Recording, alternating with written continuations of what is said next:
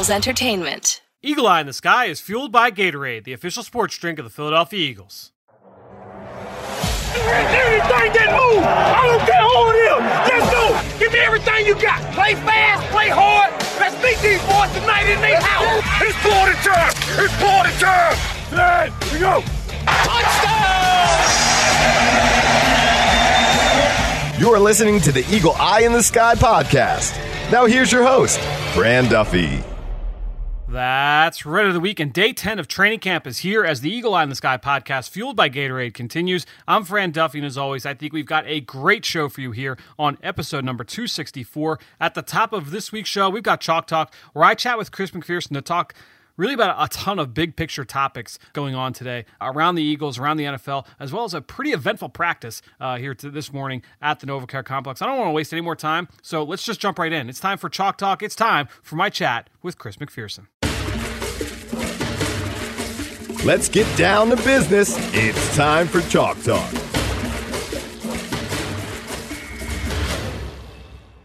All right. Well, as I mentioned, uh, a lot to hit on today, and uh, look, it's uh, it's a weird time to be able to to talk about football with everything that's going on uh, around the country, and I don't know what, even what else to say uh, at this point. CMAC, a, a few players uh, did speak after practice, talking about all the different ways, all the different things that they're doing in terms of meeting and trying to find different ways to elicit change you know, and try and spark some social justice reform. Obviously, a lot of teams doing a lot of different things across the entire realm of sports. So we heard from Carson Wentz today. We heard from Rodney McLeod. We heard from Jalen Mills. What were the big takeaways from you? Uh, obviously, Doug Pederson talked about it a little bit yesterday, but I guess there was a meeting last night, uh, and they're going to continue those conversations moving forward over the next couple of days as well.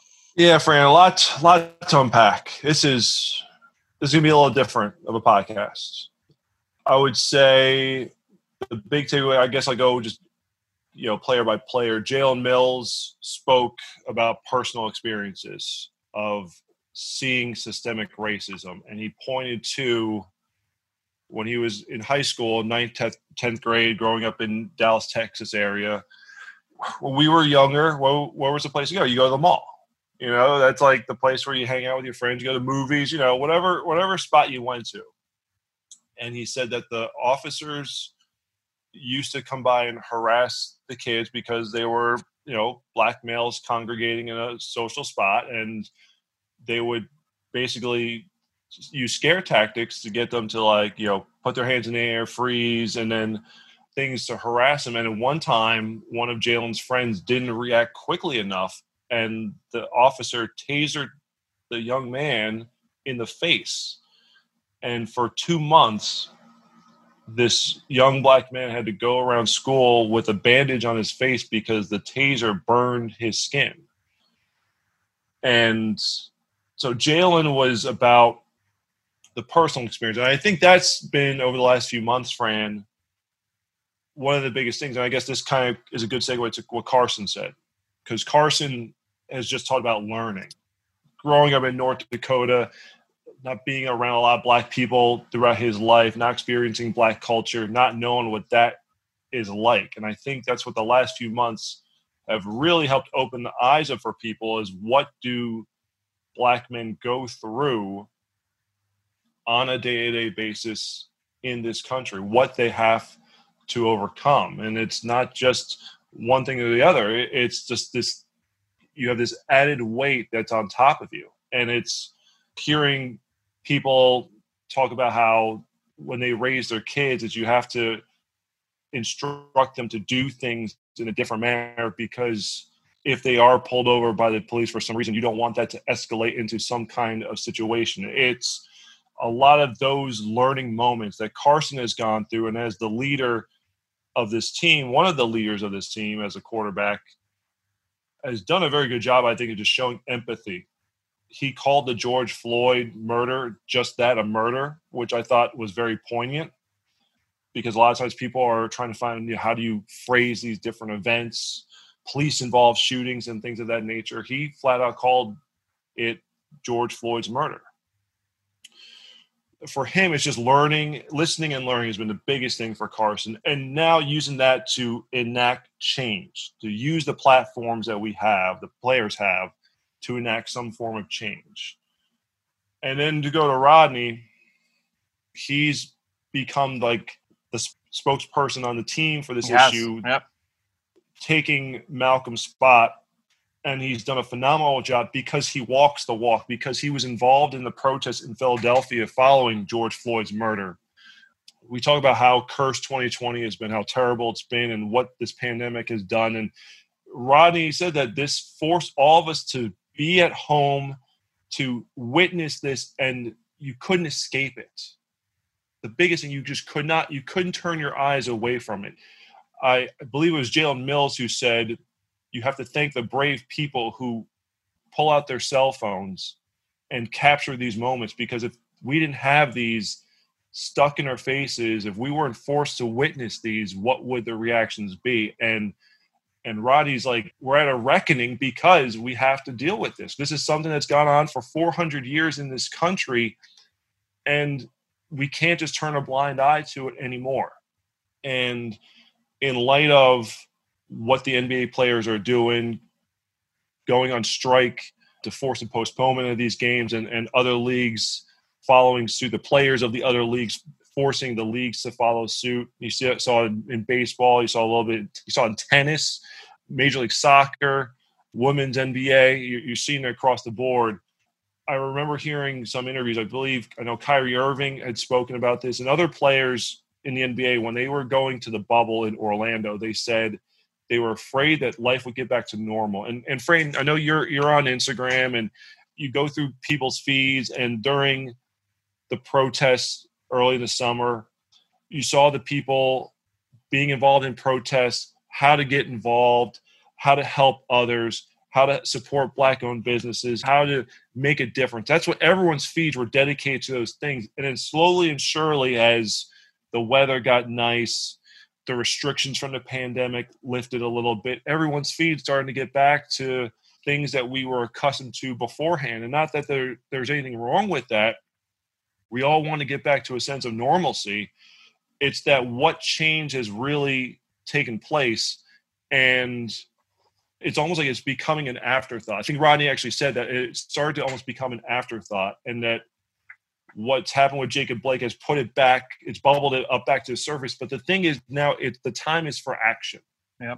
I think that's the biggest thing. It's this country's gone through conversations and talks, and it's important to continue to have those.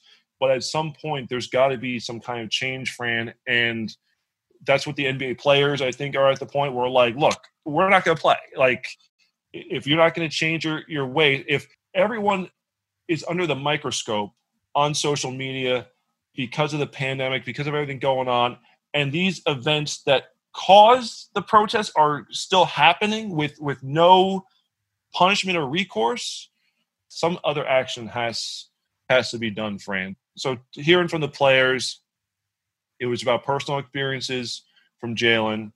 It was what Carson has learned, and for Rodney, it was what what the next steps are going to be. And he said that there is an action plan. There's been discussions among team members. It's not fully baked. It's, they are not ready to announce it yet. But there is the social justice committee meeting that's taking place on Friday. It was already scheduled for Friday, but it's going to take place on Friday where they're going to try to finalize a plan. And you just wonder. This goes back to as I know we want to look at the practice and what happened on the field today, Fran, because there's so much to get to from that standpoint as well. That when I first got into the bleachers, I was talking with Bo Wulf, you know, our good friend, former colleague with the Eagles, now with the Athletic. He just looked at me and said, "What do you think about the fact that they're having practice?" And to me, I feel like you have to know your team. Doug knows his team, and if you could sense especially after the team meeting last night where guys were able to voice their concerns and share their stories and have the open forum and everyone got a chance to listen. If Doug kind of felt that the mindset's not right, then we shouldn't go out there and practice. But if we can go have a practice and we can take care of our business for those couple hours, those two hours, have a good spirit of practice, which I think it was, It was. handle our business, and then we can talk and then get to the matters at hand. Great. It's not like canceling the practice it's going to impact things. It's not going to have a financial impact. It's not going to, you're going to lose that time on the field, but it's not like those two hours are going to make or break the difference between enacting significant action. And that's why, Fran, I'm just intrigued as to what the next steps are going to be from people talked for a long time. Are you, are they going to kneel for the anthem at the beginning of the year? At this point, is that is that enough? It's symbolic. I get it, and I don't want to turn this into a discussion of what they should do, Fran. But it's gotten to the point where we watched NBA players for the last couple of weeks in the bubble kneel for every national anthem, and this still is going on. So it's like, what is going to actually turn into action? What's going to formulate real, real results? And obviously, voting is a big thing.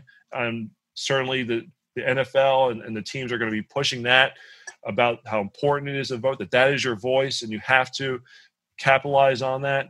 But I think it's a, it's what's going to really spur genuine action. And I haven't followed, and there's been so much with the Eagles with here alone that I haven't been able to look at what's update on the NBA or anything like that, Fran. But it's one of those days where it's hard to focus, but there's just so not just because there's so many things going on, but because your mind wanders to to a different place. Yeah, and I, I think you said so much that uh, needed to be unpacked there. And obviously, you, you, talked about what Carson and Rodney and Jalen uh, all talked about. If you did miss those interviews, you can go. I implore you to go find them uh, so that you can hear uh, what all those guys had to say uh, on an individual basis.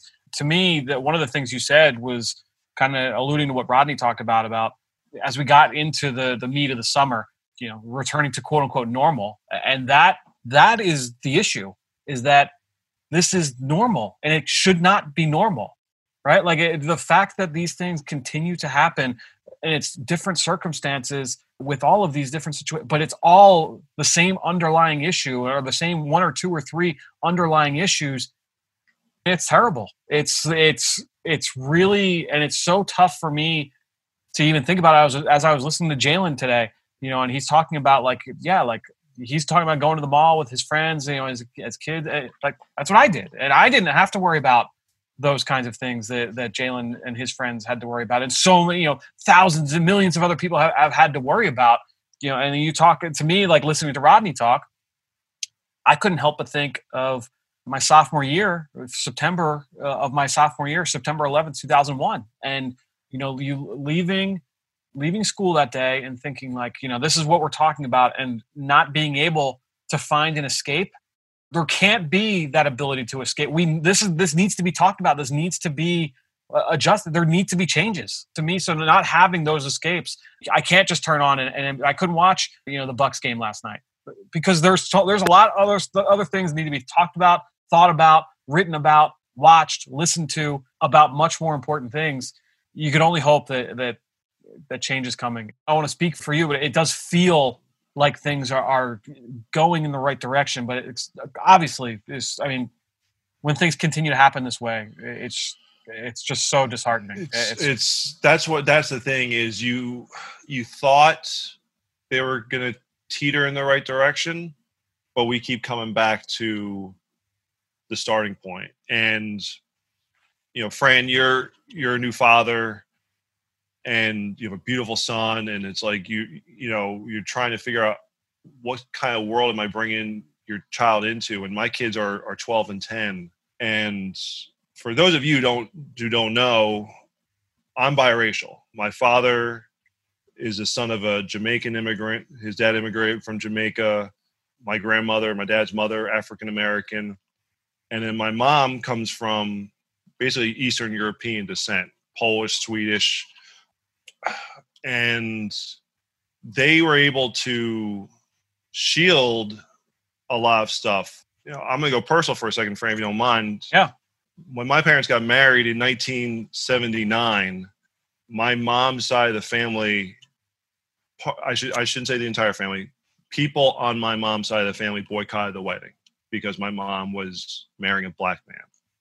Both my parents were very successful, and they were able to afford to live in a nice house. So it was 1985. I was four years old. They were looking to move into a suburb in northern New Jersey where I grew up. And some neighborhoods, they were getting locked out because of the fact that my dad was black. People did not want a black man in the neighborhood. And you're thinking this was 30 years ago, sure. 35 yeah. years ago. I'm very thankful for the lessons that they they were able to provide, the guidance they provided, but a lot of ways shielded me from a lot of experiences that black men have to go through. And it's just tough with kids now where it's like how much do you tell them? How much do you show them? Like my dad passed away almost three years ago. And I know you lost your father too, Fran. These are the times where I wish I could talk to him just to be like, what? No question. My dad was so wise. It was just like, he just always knew what to say. And I wouldn't have to agree with it because I think he was also someone who would tell you, tell it to you straight. And you'd be like, that's not what I want to hear, but it's what I have to hear. And I feel like there's times like that with raising these kids where I'm like, what? I don't want to show them what happened to George Floyd. I don't want to show them what happened to Jacob Blake. But how do I teach them or explain to them what's going on, why there are protests going on? And that that's been one of the most difficult things is because they're aware and smart enough to know that things are going on in this world. But you also don't want to scare them to make them think that the world is this bad place either. And that's been one of the biggest struggles is just what do you teach them what do you show them especially because social media it, and that's the thing is my oldest son has a phone he could be seeing stuff that you monitor what you can but you don't you know you're not catching everything that they're going to see and it's Yeah. you can't protect them. You know you can't put blinders on them but it's like you got to figure out what how do you bring them along and show them how much do you put in their minds their their innocent minds without ruining that innocence without without hurting them and possibly putting long-term damage in there. So I mean, I'm not at that point yet where I have to make those decisions and have those internal struggles. But I can like my brain is already there in terms of thinking like how am I going to do this when the time is right? And it's yeah it's one of those things where like I have no idea. I don't want to like make it up as I go along, and I'm still like going. I'm still trying to just figure out. I'm hoping that with all of the terrible things that even just in the last calendar year, just, in the last calendar year, just in the last five months, that change can happen. By the time that I would be at that point, that it won't be as difficult, it won't be as daunting, it won't be as bad to bring that reality to him. yeah I'm hoping that that's what can happen, and uh, hopefully everything that's going on around sports can get you know help push the people that can put that change into effect. Because you know the, the, athletes themselves, they- can't do it on their own. The the policymakers, that they are the ones that have that power. That hopefully we can get pushed in the right direction. We have a lot that we need to cover today. We could spend many podcasts every so we could do a daily podcast just on this topic. You know, unfortunately, and as weird as it is to, to keep going, I, we do have other things to cover uh, here. Uh, it's not weird i mean i think I know it, it's just it's a very it's just a weird it's yeah I, don't know how what other word to kind of attribute to it, but um, the, we're recording this 4:30 Eastern on Thursday, uh, a half hour ago, right uh, on the dot, 4 p.m. Eastern. Um, the Eagles did announce that no fans at Lincoln Financial Field. Take us through uh, that announcement, Steve. Yeah, so for the last few months, the Eagles, the Steelers have worked with the state. The Eagles have worked with the city of Philadelphia. The Eagles have presented numerous plans to try to have fans in the building for this year, but with the current state of the pandemic, the way the numbers are going, local and state officials today just confirmed that fans are not going to be allowed until further notice. Now, it's not like Washington where they are saying blanket no for 2020 the entire season. Right. I think it's it's something that will be revisited, and if the numbers do change, if if things go in the right direction, maybe by later in the year, there's a chance we get a fan. It's not promised, but you know, it's not that they're going to close the door on it. The Eagles Yeah. are going to keep working on it. But Don Smolenski, the team president, I thought uh, did a great job of detailing everything that's happened in the latest Eagles Insider podcast, uh, exclusive interview. Make sure you listen to it. But the bottom line is that the Eagles, like most teams, especially in the northeastern part of the country, will not have fans. So September 20th, for certain, when the Eagles uh, host the Los Angeles Rams, unfortunately, there will not be fans uh, in the building. So, uh, as you mentioned, uh, Eagles president Don Smolenski did join Dave uh, on a special edition of the Eagles Insider podcast. Uh, so, make sure you go find that wherever uh, podcasts can be found if you want more information uh, on that. So, on the field, some big news as reports late in the day on Thursday revealed that, and again, this is all reports right now, nothing confirmed, that Andre Dillard, the Eagles' second year left tackle, first round pick in 2019, has a biceps injury that is going to cost him his second year and his first year as a starter. Basically, uh, early in practice, looked like he hurt it maybe potentially in one on one drills. Uh, did not make it to the team 11 on 11 action as we were watching unfold in front of us, CMAC. So he didn't quite make it there. Uh, we saw him leave practice the other day, came back, was a, a participant yesterday, and then uh, today left early on uh, in practice with that upper body injury. So, again, without knowing any of the details and without knowing any confirmation, obviously this, this is big for an offensive line that you know going into the season you had already lost one of your starters in Brandon Brooks. Uh, the team brings back Jason Peters. I guess when you're talking about what the options would be with Andre Dillard out long term, really it's okay. Are you going to put Jordan Mailata at left tackle, or are you going to move Jason Peters permanently back to his old spot at left tackle on the left side. So the Eagles have options. That's the one thing you can say is when Jason Peters was brought back, he was brought back as a guard. Okay. When the Eagles made the announcement, it was very clear that he was going to be the right guard for the 2020 season. With that being said, part of the allure of bringing back was the experience that he can be your potential swing tackle if needed. So Jeff Stoutland, Doug Pederson are going to get together and figure out what's the best five at this point. What is the best five combination? Because you also have to remember Lane Johnson is has not been practicing due to a lower body injury. So Matt Pryor, who in theory would be your starting right guard if something were to happen to Peters, is at right tackle. So it's a, really, a yeah, I mean, that, that would be the thing. Would be like if lining up tomorrow, right? Well, obviously it would be Saturday.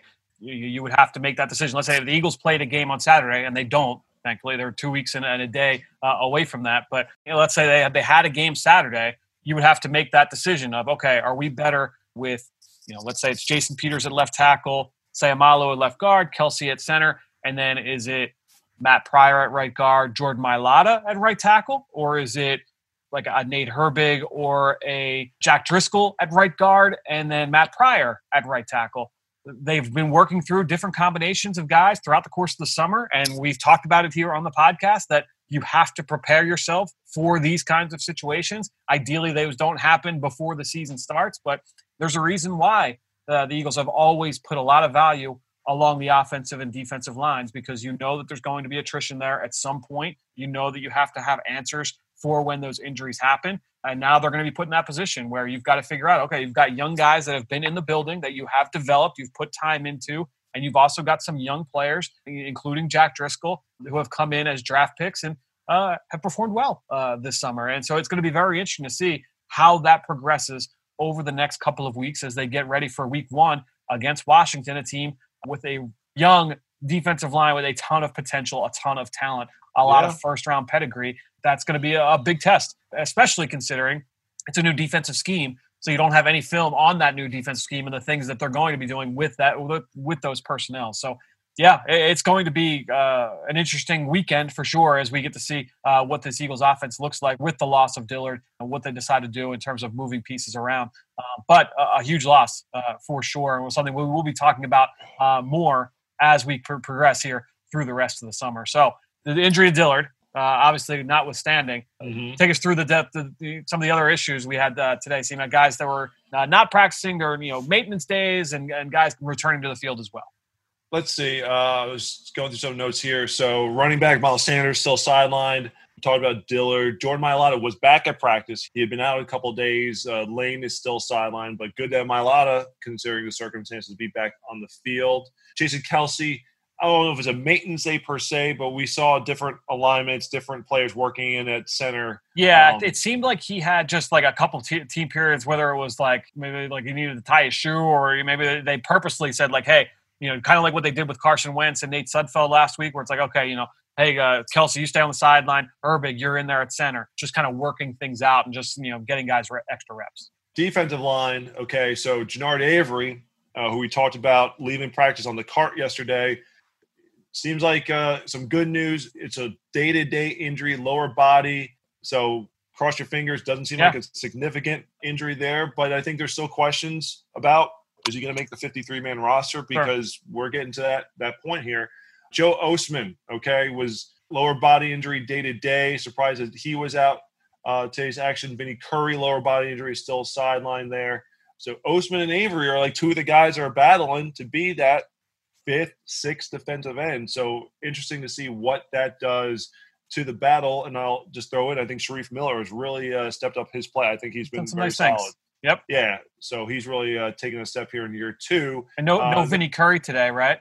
Yeah, Vin- yeah, Vinny Curry's still out as well. So Josh Sweat still getting those first All team first reps team as reps. well. And then uh, defensive back Sidney Jones still not doing team drills. I've not seen him out there for team drills. And then Marcus Epps lower body injury still sidelined as well. So I don't know if I missed anyone, but those so. were those are the big ones there. So we'll just go through. We've obviously been going for a little bit already. Uh, we'll just go through some of the things that we took away from practice. See, I'll just kind of go period by period and follow up with any of the, the things that you may have noted as well.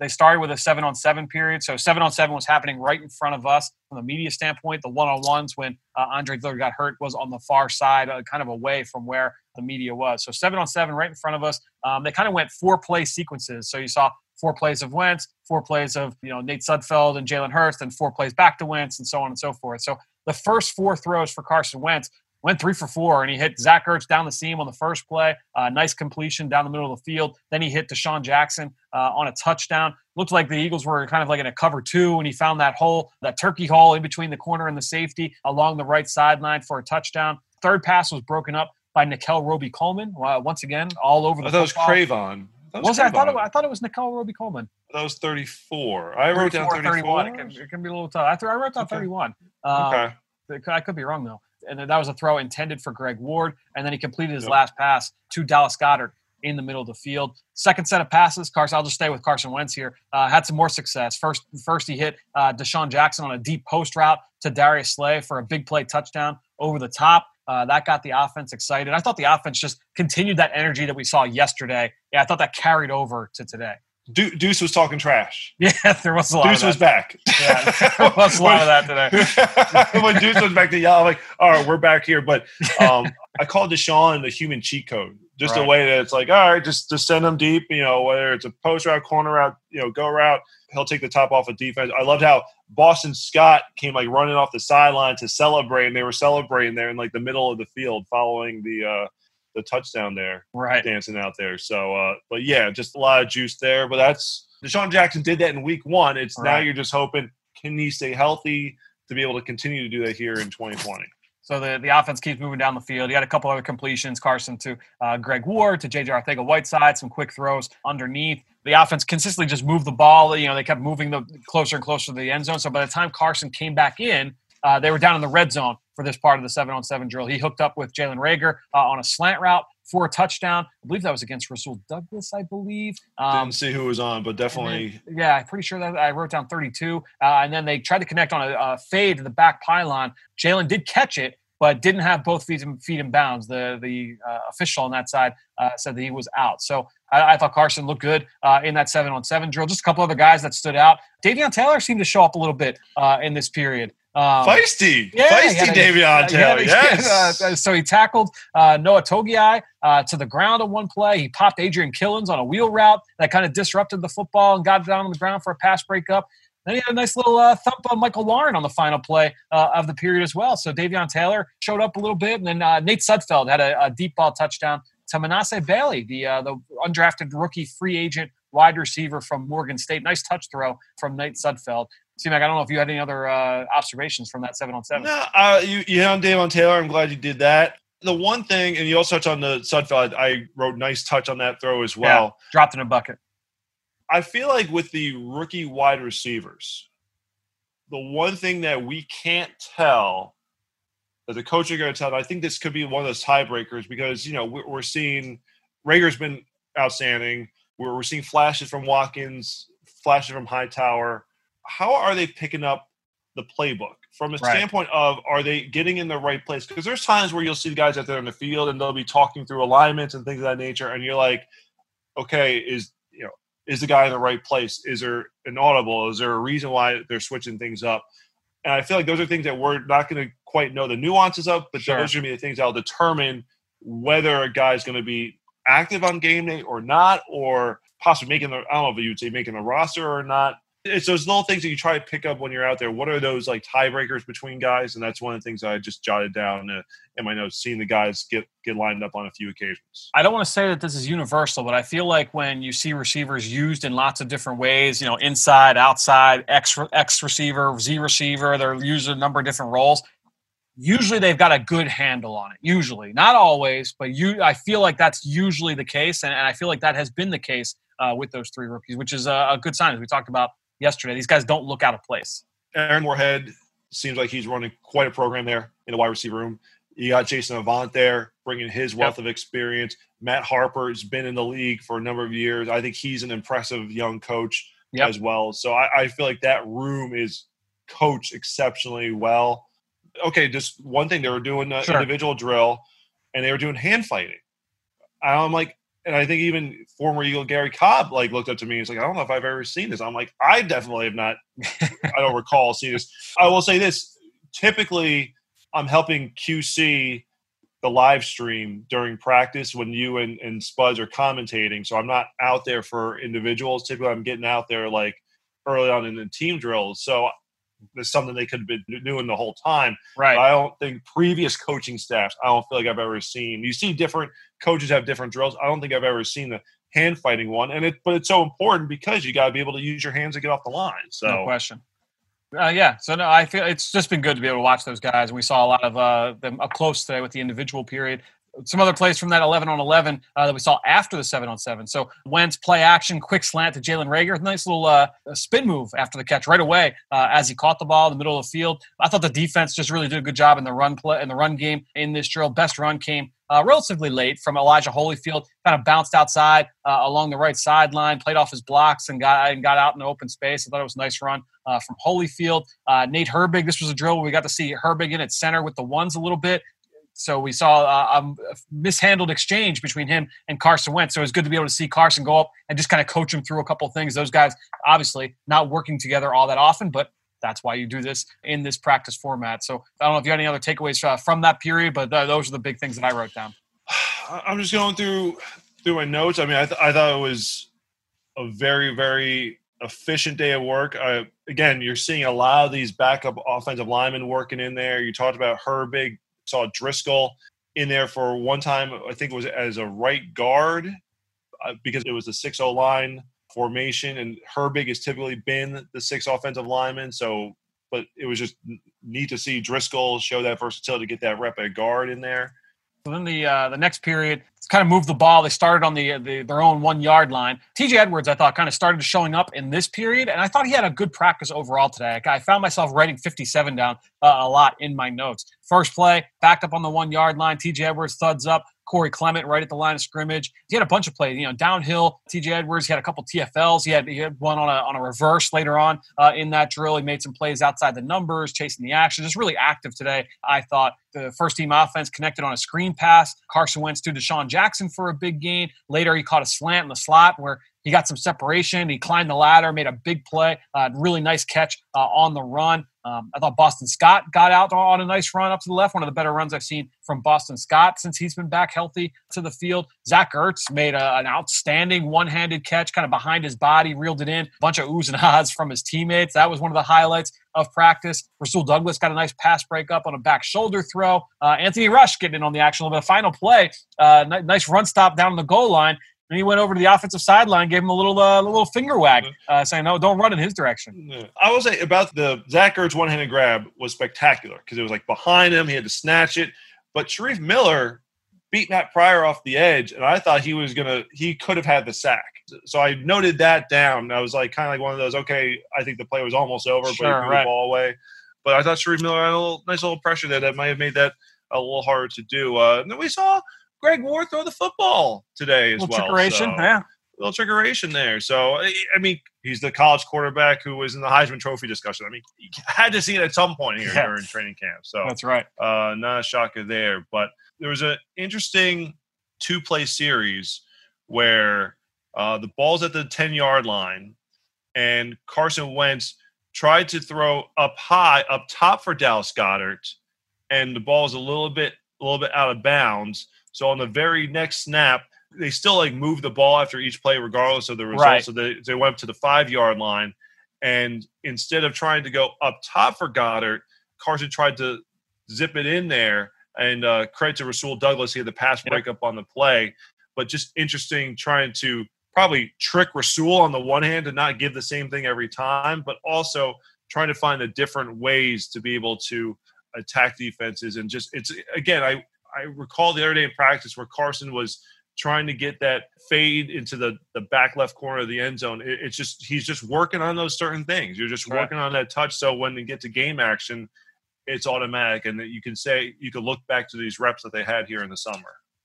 Yeah, I mean that was uh, that's the goal uh, of training camp for sure. All right, so after that period, they go two minute drill, uh, ones versus ones. First down, false start. So the offense backs up five yards. On the next play, Carson Wentz hooks up with Greg Ward, uh, a little route that gets them back to that original line of scrimmage. So second and ten, deep shot, DeSean Jackson right sideline, but Darius Slay, nice uh, leaping pass breakup to force third and long.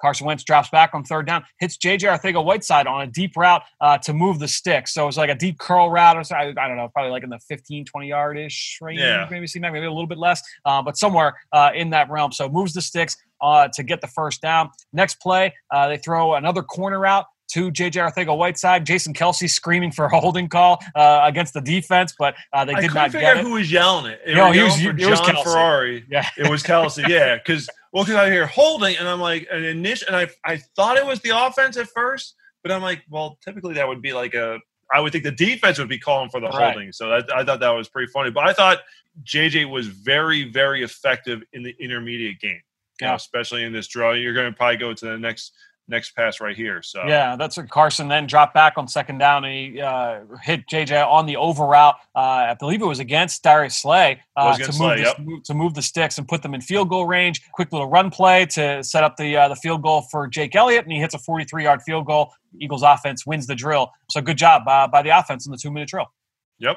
Uh, I think Uh, you touched on everything right there. Like I said, I, I think, you know, we talk about these young receivers, talk about the the rookies, how they've stepped up, have good camps, but JJ's right there in that mix Yeah, with, with no these question. good with the good young receivers. Just very impressed with uh I like your term stacking the days, and I feel like he's been doing that the last week here. Yeah, no question. On the uh, next team period, uh, it started with the twos versus the twos because the ones had executed that entire last drill, the two minute drill. TJ Edwards, uh, thud on an inside run, and then a few plays later, uh, takes away a screen pass, you know, to forced the quarterback, Nate Sudfeld, to throw the ball uh, out of bounds. So a couple uh, nice plays by TJ Edwards on this period. We saw another run stuff from Anthony Rush. Michael Warren, I thought, had one of his better runs in a team drill, an 11 on 11 action, busted one outside to the right sideline and getting free. So nice run by, from the undrafted free agent from Cincinnati. Then the starters come out. So the backups start the drill, starters come out. Biggest highlights for me in the ones versus the ones. Djax getting another dig route over the middle of the field. Uh, nice throw from Carson Wentz. And then Fletcher Cox nearly picked off his, uh, he had his second near interception in two days, uh, almost picking off another screen pass at the line of scrimmage. So Fletcher finding his way around the football. Hassan Ridgeway, couple nice, really, really nice stops in the run game uh, along the line of scrimmage. He clotheslined the running back on the one. I was bad. good. I was literally say Killins. He, He felt, he felt bad.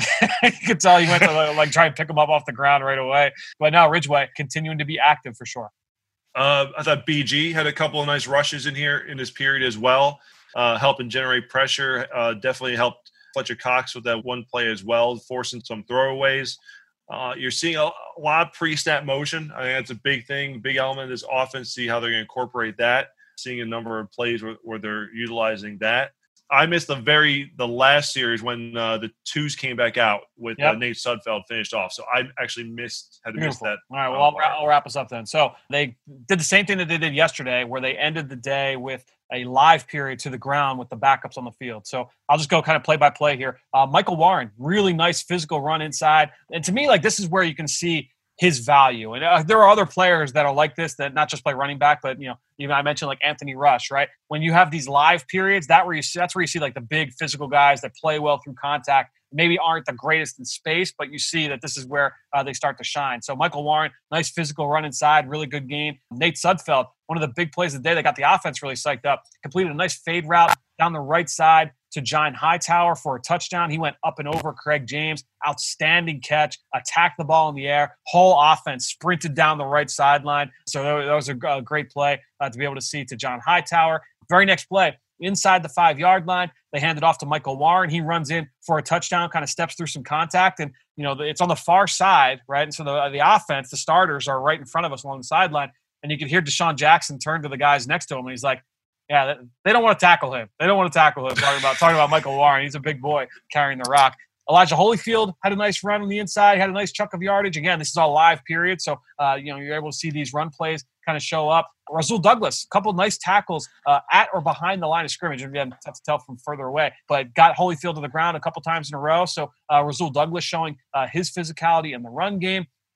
Uh, the quarterback Jalen Hurts missed a couple of throws uh, to Travis Fulgham that were incomplete down in the end zone, and then uh, Elijah Holyfield had a nice touchdown run. A lot of room inside the offensive line, uh, got some movement it seemed like, and he was able to run in. So those were the uh, the big play, or I should say, all the plays from the live period to end practice. Like I thought it was a, a spirited practice on both sides, as you mentioned. You know, considering everything that's going on and the meetings that they had last night if they didn't feel like they could put this kind of effort out on the field, then they probably would not have practiced. But uh, this team was able to, you know, kind of stay focused. Hey, we're going to put in two good hours of work. They, it was a physical practice, uh, some hitting at the end, some live tackling to the ground, and then they uh, they left the field and went through uh, the rest of the day. But a lot to unpack, uh, as we kind of mentioned uh, at the top, with everything going on. The injury to Dillard, you had the announcement with the stadium and fans. Obviously, everything going on in the world as well in terms of you know, our society uh, at this point. But CMAC, thanks so much for joining us the, once again here on the Eagle Eye in the Sky podcast, fueled by Gatorade. We are not back tomorrow. The Eagles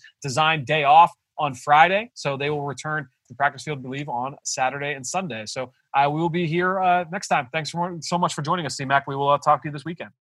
Great stuff from CMAC. You could follow just like I do on Twitter at CMAC Eagles. And while you're at it, I'm at Eagles XOs. That's where I post all the podcasts I'm a part of and all of our X's and O's content that we produce at PhiladelphiaEagles.com. And you know, I greatly appreciate everybody that promotes this podcast on all forms of social media. That's one way to support the show. But the other is to go to Apple Podcasts or Stitcher, leave us a rating, leave us a comment. I, I put a little bit of a, uh, a call to action for you guys in the last couple days to go onto our Apple Podcast page, leave us a rating, and leave us a comment a bunch of you answered the bell. And I want to give a shout out to Rich Bobby, who went on to our Apple Podcast page, longtime listener of the show. Thanks so much to Rich. Just instead, you know, left that, that five star review and commented saying how much he has enjoyed these daily training camp practice recaps with myself, CMAC, and Ben. Thanks so much to Rich, to everybody out there for all the continued support of this podcast and all the rest of our podcast offerings on PhiladelphiaEagles.com. All that being said, I think that'll do it. Another show in the books here on the Eagle Eye in the Sky podcast, fueled by Gatorade for everybody here at the Duffy House. I am Fran Duffy. We will talk to you on Saturday.